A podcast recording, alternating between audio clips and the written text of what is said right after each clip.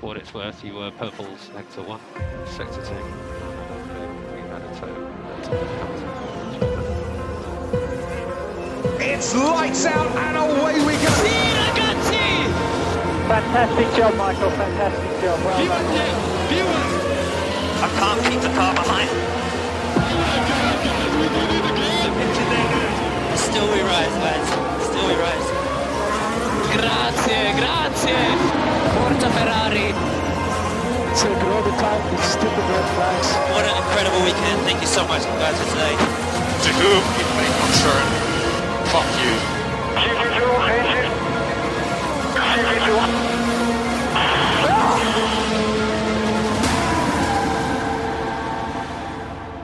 שלום חברים, אתם על הגריד, והפעם השישית, פרק אה, שישי. כרגיל, אני אוריאל, איתי כאן עמית פרץ, התותח. אה, היום אנחנו נמשיך את המסורת, נדבר קצת על המרוצים האחרונים, והפעם על המרוץ הקטרי. יא, איזה כיף שהיה לנו את המרוץ הקטרי. שמע, אני יכול להגיד לך את האמת שלא הייתה לי שום ציפייה מהמרוץ הזה, וחשבתי שהוא הולך להיות על הפנים. זהו, אנחנו הכנו, כל ההכנות דיברו על שעמומון, סך הכל קיבלנו יופי של מרוץ, מרוץ מפתיע מאוד, מרוץ של אנדרדוגים, וזהו, ובאמת, אני ברמה האישית נהניתי, אני יודע שגם אתה, כי דיברנו על זה, כן. אבל באמת היה, היה מרוץ אה, מוצלח. אני ו- רוצה להגיד לך אפילו, שאפילו הנהגים נהנו ל- לעשות את המרוץ הזה. ב', תשמע, זה נראה מסלול סופר כיף לנהיגה, כל הסקטורים המהירים האלה ב-2-3 שם, זה נראה מטורף. טוב, בוא, בוא ניגש ישר לעניין, כמו שאנחנו עושים, אה, נדבר שנייה על התוצאות, ככה קצת נתונים יבשים. אה, תוצאת המרוץ, לואיס המילטון מנצח במרוץ, אה, ניצחון אה, די דומיננטי, אולי המשך של המומנטום של מה שהוא הביא איתו מברזיל. דרך אגב, לא עם, המנ... עם המנוע המדובר, עם מנוע הישן. אה, מיד אחריו מקס ורסטאפן, שגם אה, הספיק ברגע האחרון לקחת את הנקודה על ההקפה המהירה ביותר. פרננדו אלונסו, וואו. אחרי היעדרות ממושכת של, של שבע שנים של בצורת, שבע שנים אה, קשות, נקרא לזה כך, אה, מגיע, חוזר לפודיום משנת 2014, חלקכם עוד לא נולדו עד אז. אני רוצה להגיד שהייתה לו נהיגה מדהימה.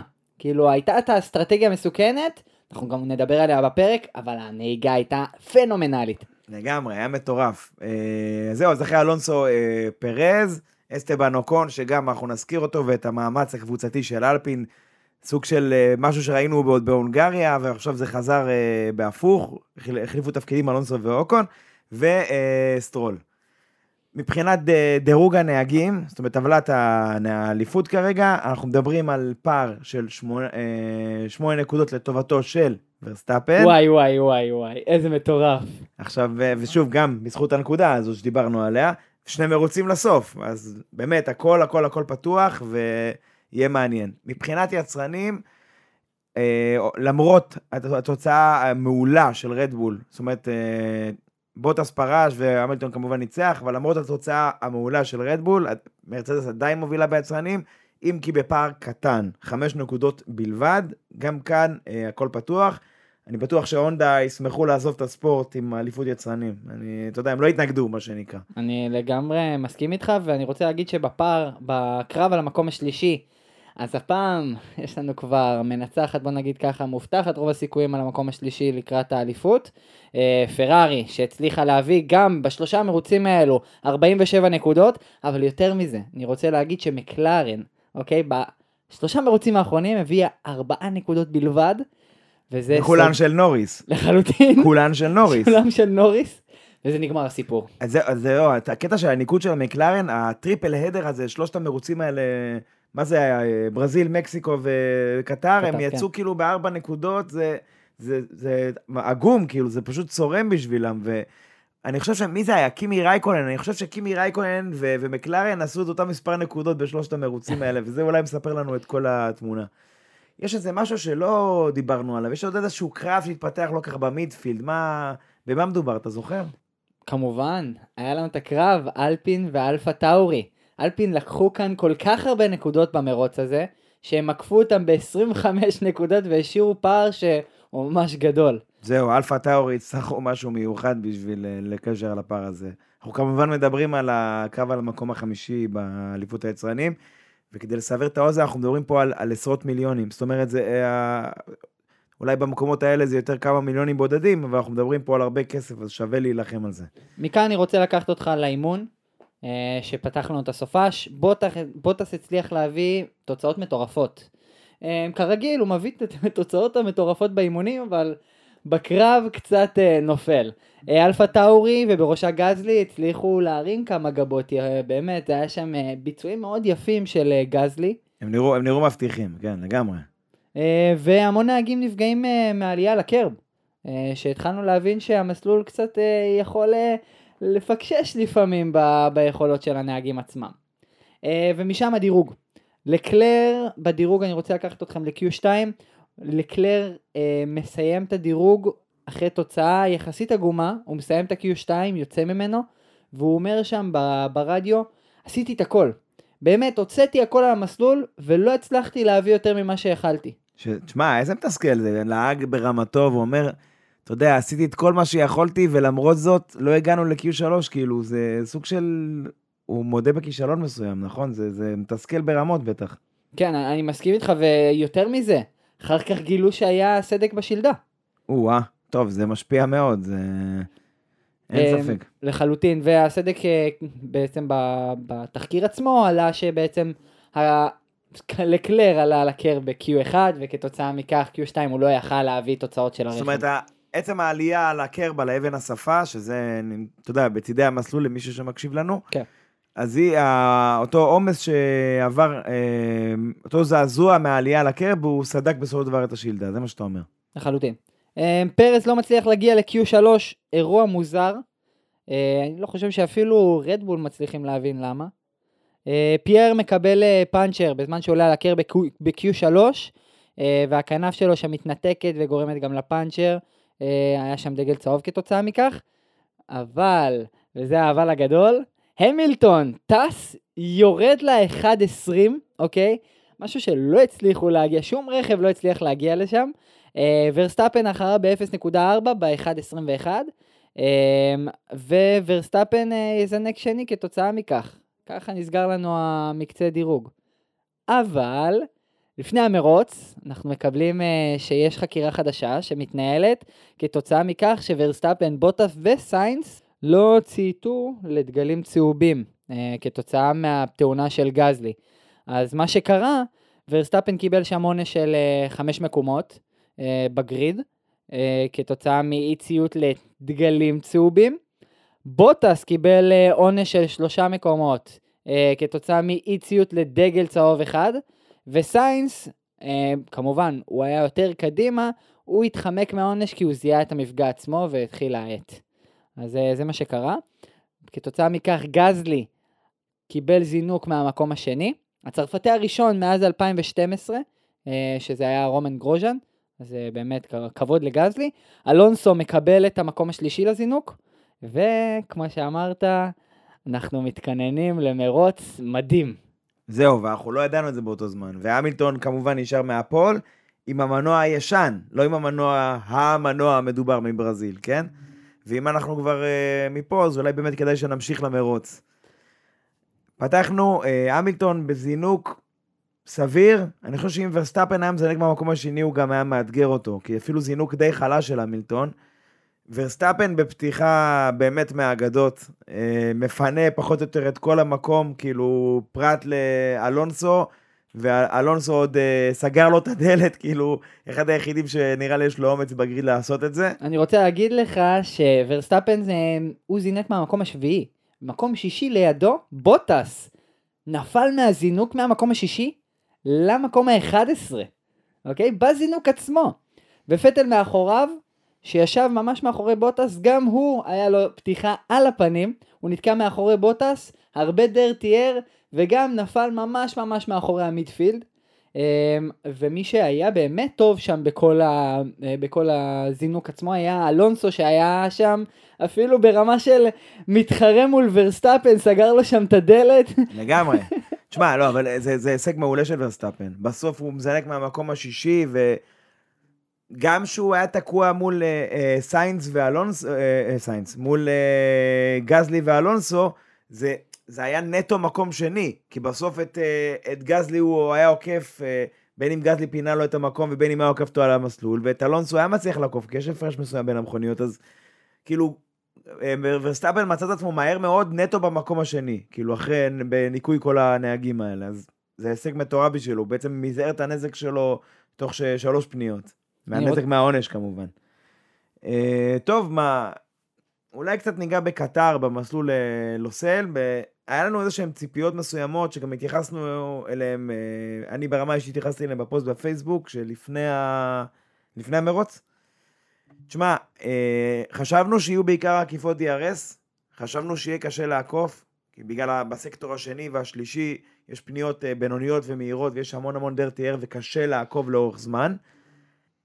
ואכן זה מה שהיה, היו הרבה עקיפות שהן DRS, אבל מה שהיה יפה זה שהם נמשכו לתוך סקטור אחד. זאת אומרת, אנשים שסיימו את הישורת, הם נכנסו עם הקרב שלהם לפנייה האחת, פנייה שתיים, פנייה שלוש, והיו הרבה, הרבה קרבות אה, די מגניבים שגם נזכיר אה, בהמשך. זאת אומרת, זה היה הרבה מעבר לעקיפת DRS קלאסית, שיש כאילו הפרש גדול בין המכוניות ומישהו פשוט עף.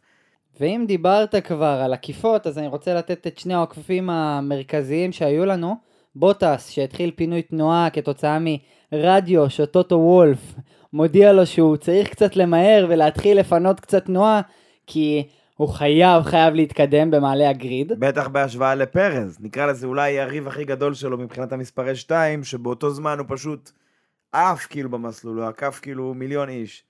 ומשם אני רוצה לקחת אותך לצמיגים שלנו. היה לנו החלפות כבר בהקפה 17, ורסטאפן נכנס ל- או- אה, לאנדרקאט, עובר לתרכובת הקשה, אה, והמילטון מגיב ישירות בהקפה 18, באותה הקפה אפילו, עובר לתרכובת הקשה, המילטון מאבד רק 1.3 בעצירה, לא משהו מר- מאוד מאוד רציני, אבל מה שמעניין, מרצדס אומרים שם לבוטס ברדיו, אה, שהם חושבים שוורסטאפן הולך לבצע שני עצירות, וכתוצאה מכך בוטס מושך. זאת אומרת, הכוונה היא, אנחנו צופים two stop, אנחנו צופים עצירה כפולה של אה, מקס, ובוא תשאר קצת בחוץ. ואנחנו מזכירים, בוטס מה היה על המדיום? נכון, אז אה, זה, לק- לקחו פה סיכון בהקשר הזה. לחלוטין. אה, פרז בהקפה 20 נכנס להחליף לתרכובת הקשה, ואלונסו בהקפה 24 נכנס להחליף לתרכובת הקשה ויוצא לפני פרז. תשמע, זה, זה היה תקדים, זה היה תקדים, כאילו, דבר תקדימי לגמרי, כי אנחנו מדברים פה על אלפין, קבוצה שהיא עולה ויורדת כל העונה, כאילו, היו לה איזה כמה מרוצים שהיא הבריקה, אבל בסך הכל היא עונה די בינונית שלה. אלפין הצליחה לעשות overcut על רדבול. תקשיב, אתה שמעת את המשפט הזה? כאילו, זה נכנס, מטורף. רק כדי לה, לה, להמחיש לכם מה זה overcut. פרז עוצר לפני אלונסו, כאמור. עוצר, יוצא מהפיץ. אלונסו אומר, אוקיי, אתה עוצר, אני עדיין נשאר בחוץ.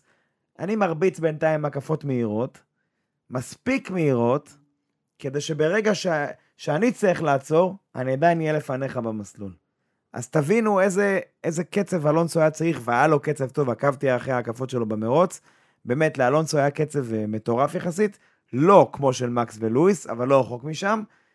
והמשמעות של זה, זה שלאלפין היה קצב מספיק טוב בשביל לפתוח את הפער הזה, ועדיין לתת לפני רדבול, אולי המכונית ה- השנייה המהירה באותו יום. אני רוצה להגיד שזה גם הרבה ביטחון של אלפין. הם הלכו כאן על אה, שני, אה, בסוף שני אסטרטגיות, שהן דומות אחד לשני, גם לאוקון וגם לאלונסו, ובסוף זה השתלם להם.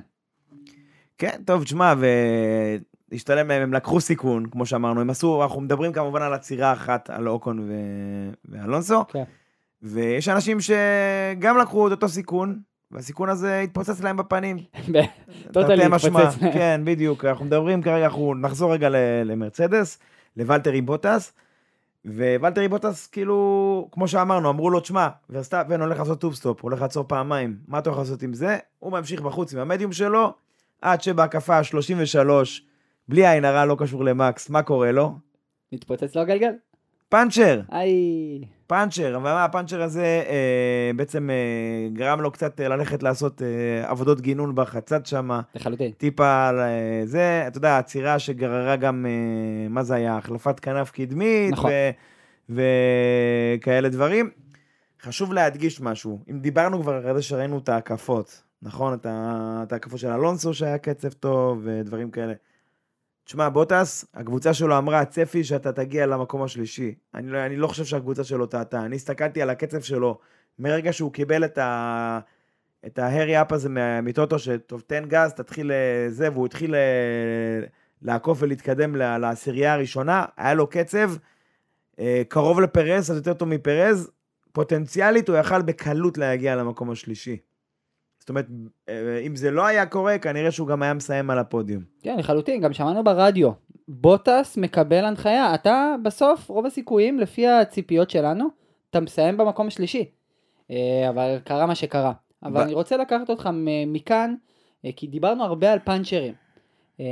לגבי עומסי מחזור, בסוף עומס מחזורי, דבר שדומה גם לסילברסטון. בדיוק, אז דיברנו על זה גם ב... בפוסט בקבוצת הפייסבוק שלנו, פורמולה 1, עשינו, בדרך כלל אנחנו עושים איזה שהם פוסטים לפני כל המרוצים, למי שלא מכיר, אנחנו כמובן מזמינים אתכם להצטרף. אה, דיברנו על זה שהצפי לקטר היה שיהיה עומסים גבוהים בפניות, אה, כמו שיש בסילברסטון, בסקטורים המהירים שלו. ומכיוון שמדובר במסלול ימני ברובו, עם השעון, אז הצמיג ש... שהצפי שהוא יהיה המועמס ביותר הוא הקדמי שמאלי. וזה גם הצמיג שכשל אצל רוב האנשים. של כולם. כן.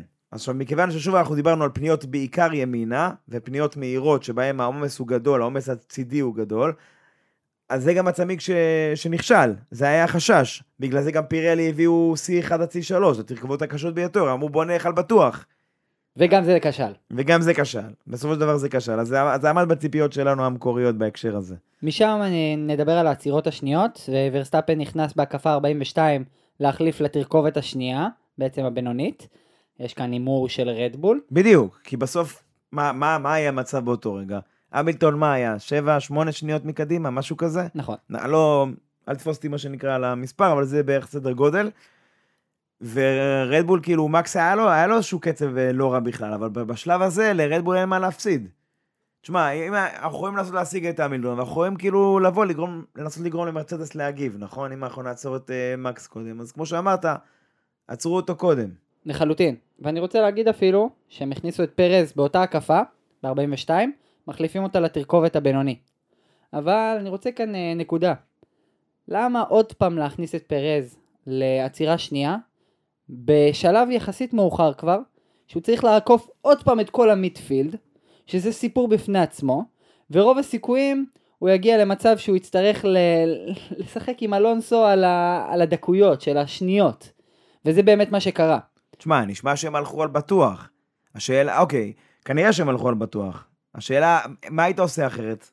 אני חושב שיש כאן אופציה או להכניס את פרז לפני, ולגרום לזה שיש אפשרות לזה ש, שכבר הוא יוכל לה, להדביק את הקצב שלו ולהגיע למצב שהוא יתחרה עם אלונסו על ההקפות, ה, ה, בעצם על השניות הבודדות אה, להקפות האחרונות של המרוץ. כאילו. לחלוטין, או אופציה אחרת, לחשוב בכלל לא אסטרטגיה של, אה, של ורסטאפן, לא לחפש את האסטרטגיה הדומה.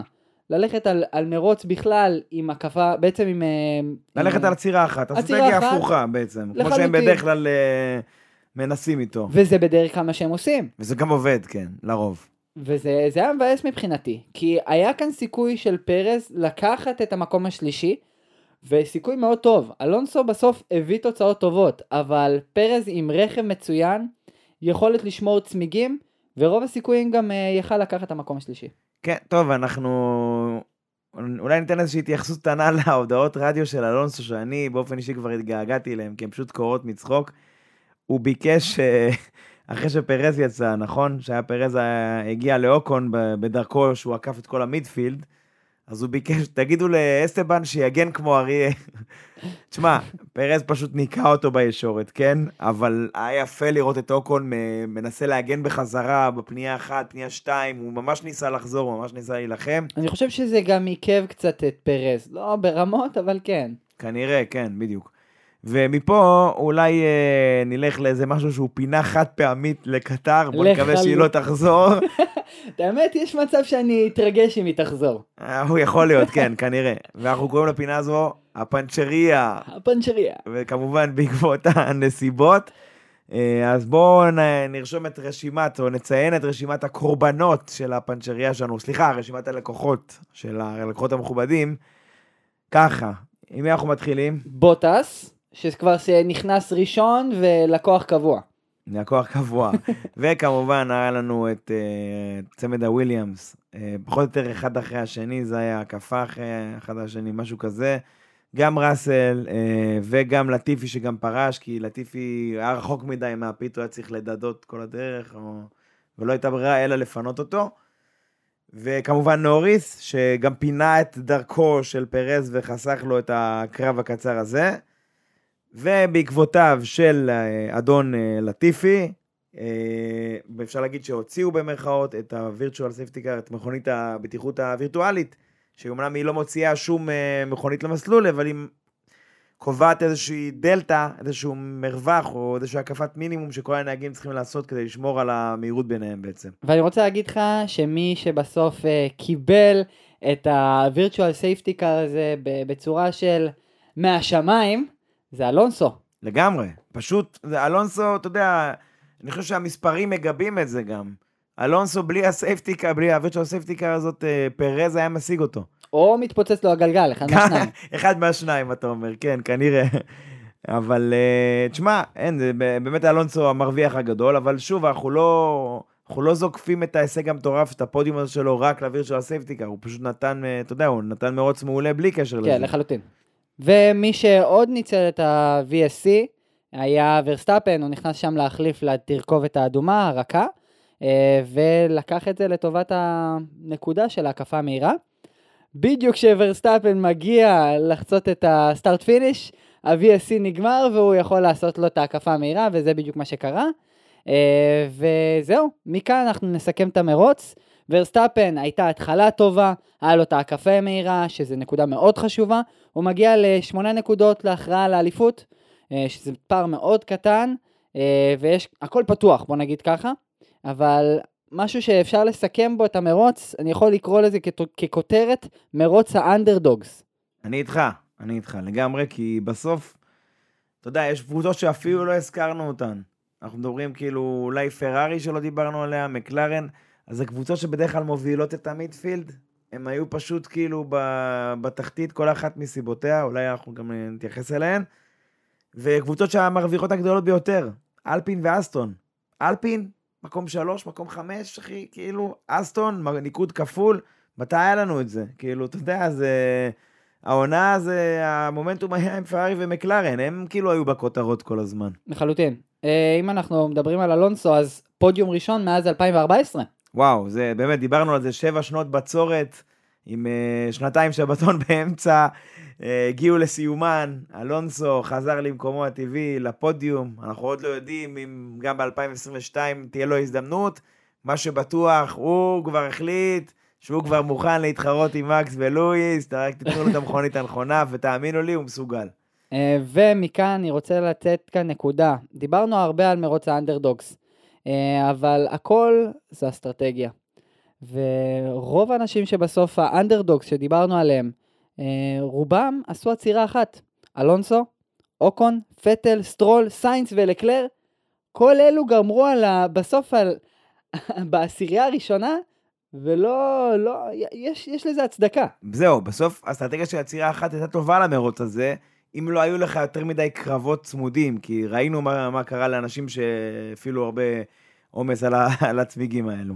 מי שאכזב אותי זה היה גזלי, הוא זינק מהמקום השני וסיים במקום ה-11, פשוט, לא יודע, אלפה טאורי פשוט לא הביא את הקלפים הנכונים למרוץ הזה. משהו, משהו לא עבד שם, משהו לא עבד שם, גם צונודה התלונן, וצונודה גם היה לא רע בכלל בדירוג, אבל משהו, משהו לא עבד להם הסופה של זה.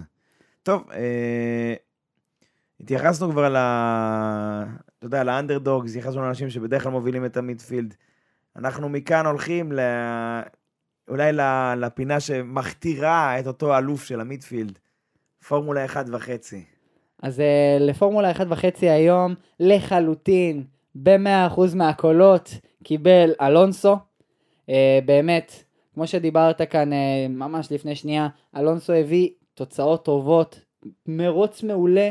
הצליח להחזיק את הצמיגים מעולה, הביאו גם, גם בכלל, אלפין עבדו בצורה מצוינת, ואין כאן בכלל מה להוסיף. אה, ואנחנו הולכים ככה לקטגוריה הבאה שלנו, הטוב, הרע והמכוער. אוקיי, בואו נתחיל, אה, נפתח עם הטוב שלנו.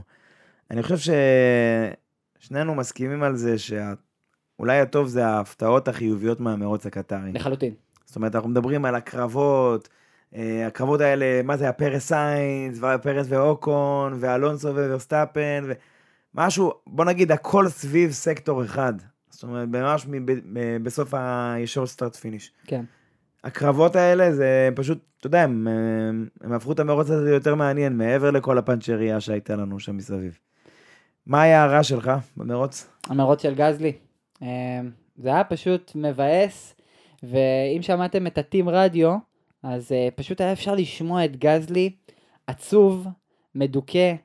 היה לו קשה, לא, לא היה לו באמת מילים לתאר את, ה, את ההרגשה הזאת של לזנק מהמקום השני, עם כזה הרגשה שרוב הסיכויים הוא מסיים בניקוד. רוב הסיכויים זה, זה אפילו אמירה קצת, אה, אפילו נקרא לזה הגיונית מאוד. אה, בטח ובסוף- לאור מה שראינו בשישי ושבת. לחלוטין. כאילו חשבנו שיש להם איזשהו משהו ביד שם. והיה להם הכל, אבל פשוט, פשוט המרוץ הזה הלך הכי הפוך לגזלי ובכלל לאלפין. סליחה, לאלפה טארי.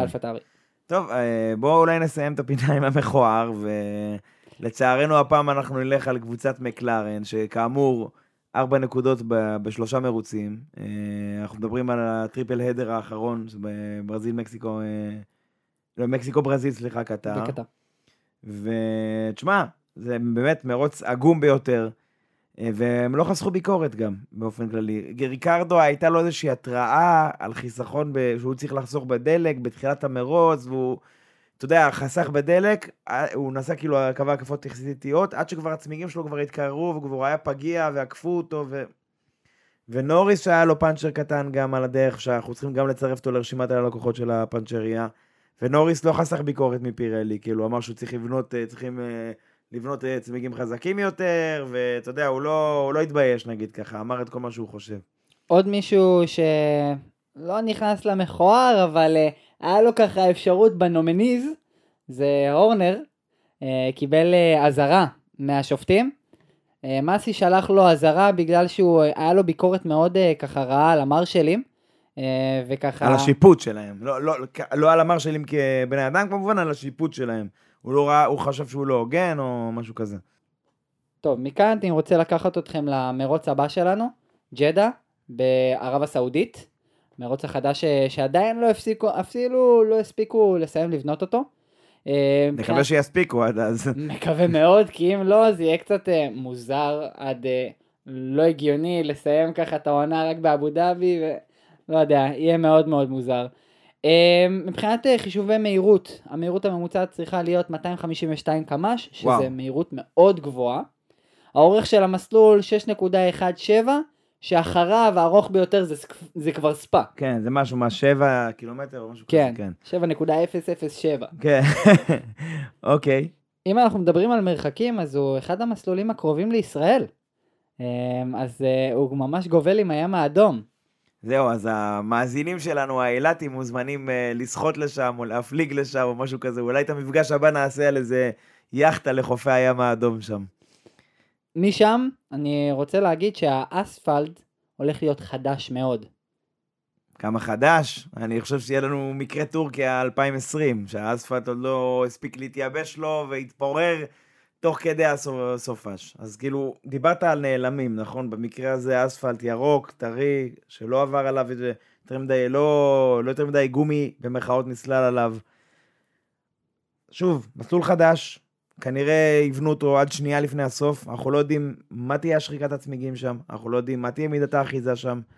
אנחנו, למיטב ידיעתי, לא יודעים את אזורי ה-DRS שם, זה מוזר. וזה מוזר כי זה יכול מאוד להשפיע, כי יש שם ישורת ראשית, ויש שם איזה ישורת, יותר כמו עיכול, הייתי אומר, שגם אפשר לשים שם את ה-DRS, ו... וגם שם, וגם בסקטורים המהירים שיש שם, קודם כל, כמו שאמרת, זה מסלול מאוד מהיר, 250 אה, קילומטר ממוצע. ממוצע. כן, כמה שממוצע, זה, זה כאילו מסלול מטורף. בהקשר של המהירות כמובן, אנחנו עוד לא יודעים איך הוא יהיה אתה במרוץ. כל הזמן על הרגל על הגז. בדיוק. עכשיו, הוא לא משאיר מקום לטעות. אנחנו ראינו חלק מההדמיות שם, הקירות שם די צמודים, מישהו עושה שם טעות במהירות גבוהה, זה DNF, כאילו זה... להפעיל את הביטוח וללכת הביתה, זה לא... וזה ובטח- יוסיף לנו הרבה אקשן. מה זה אקשן? אני, אתה יודע, אולי ג'ובינאצי רוצה לתת להם מתנה אחרונה, או ניקיטה, או מישהו כזה. בוא נגיד ש...